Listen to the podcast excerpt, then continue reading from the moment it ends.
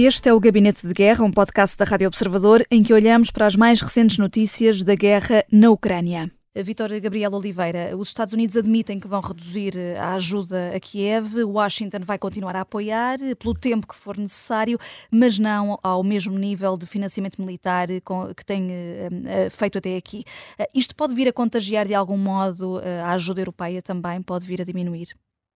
Eu acho que não. Eu acho que a ajuda europeia vai aumentar.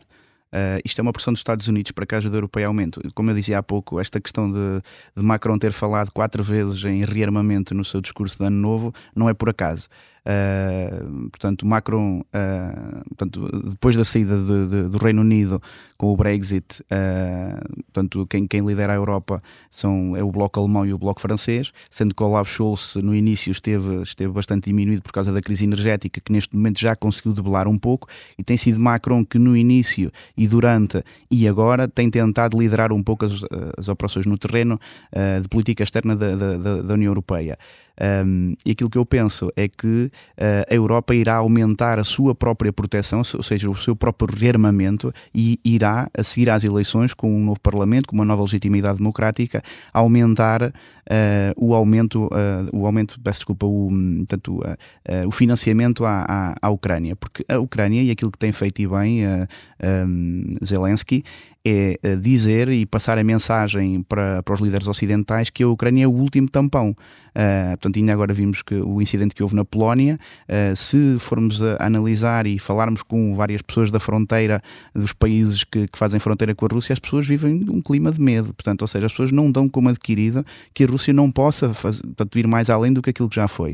Uh, e, e, a União Europeia sabe disso. A questão é que neste momento, e eu costumo falar disto muitas vezes, um, um regime democrático está sempre em desvantagem contra um regime que não é democrático em, em tempos de guerra, não é? Porque, portanto, vai ter que, portanto, no ano, no, portanto, em 2024 haverá uh, mais de 50% da população mundial irá a eleições e cerca de 60%, o que representa cerca de 60% do PIB mundial, sendo que haverá eleições em regimes que não são democráticos e que não têm que se preocupar em dar explicações, não é? Portanto, uh, o, que prova aqui é os Estados Unidos, por exemplo, ao, ao condicionarem a sua ajuda uh, nos pacotes financeiros, estão condicionados pelas eleições de novembro. Se não houvesse eleições de novembro, eu não tenho dúvidas nenhumas que Biden tinha disponibilizado aquilo que Zelensky, Zelensky queria.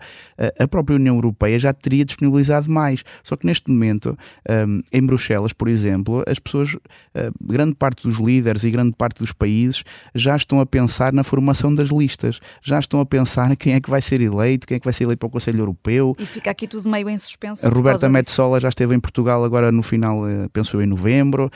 Portanto, uh, o clima já é de campanha eleitoral quase no mundo inteiro, não é? Portanto, este ciclo será o seguinte, ou seja, o, o ciclo seguinte, e eu acho que se vai resolver, é, é, é impreterível que se resolva os, os dois conflitos, mas vão se resolver depois de novembro. Antes de novembro, não acredito.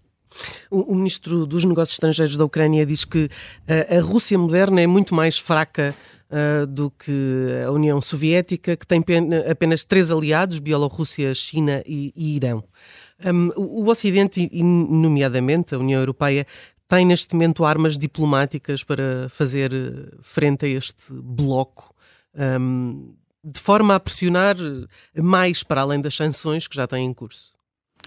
Eu penso que neste momento uh, são limitadas. As, as, as, as, armas diplomáticas são limitadas.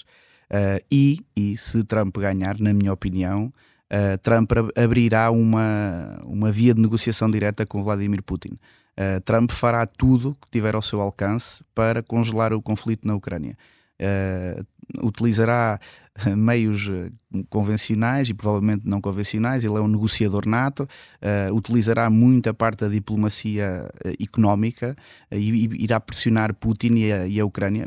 E, e também temos que perceber que, que os Estados Unidos são o maior financiador da NATO e Trump não querendo e fazendo pressão para que a NATO recue na Ucrânia, a NATO vai recuar. Portanto, ou de uma maneira ou de outra vai recuar.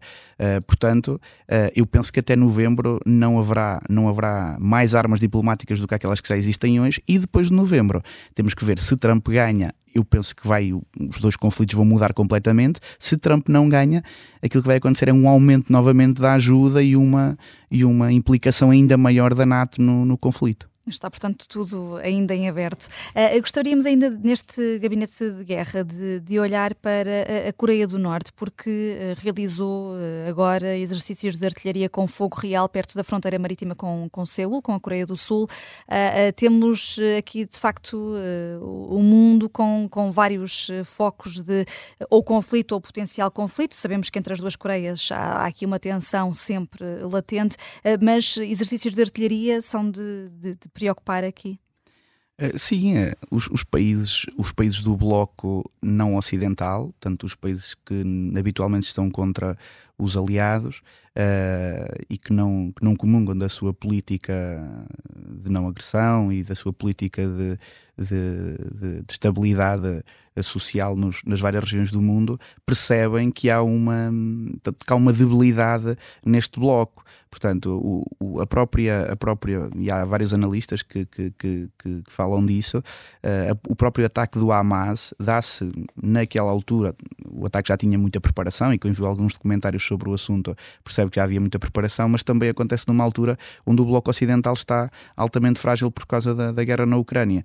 E, uh, portanto, a, a Coreia e o seu regime percebem que, havendo uma fragilidade, ao hostilizarem, ao instalarem um clima de medo na região, isso os favorece, os favorece para poderem negociar, como já negociaram com a Rússia quando foi a questão da pública, a questão da, do armamento, e que não se sabe até hoje se a Coreia até, até pode ter fornecido armas também para, a Ucrânia ou não. Um, Kim Jong-un aquilo que faz é, é instalar, é continuar este clima de medo e cavalgar um pouco sobre aquilo que uh, os seus aliados uh, fizeram nas várias regiões do mundo. Portanto, o clima neste momento está a favorecer uh, quem quer intimidar o Bloco Ocidental. O Gabinete de Guerra é um podcast da Rádio Observador. Vai para o ar de segunda a sexta, depois do noticiário das nove e meia da manhã.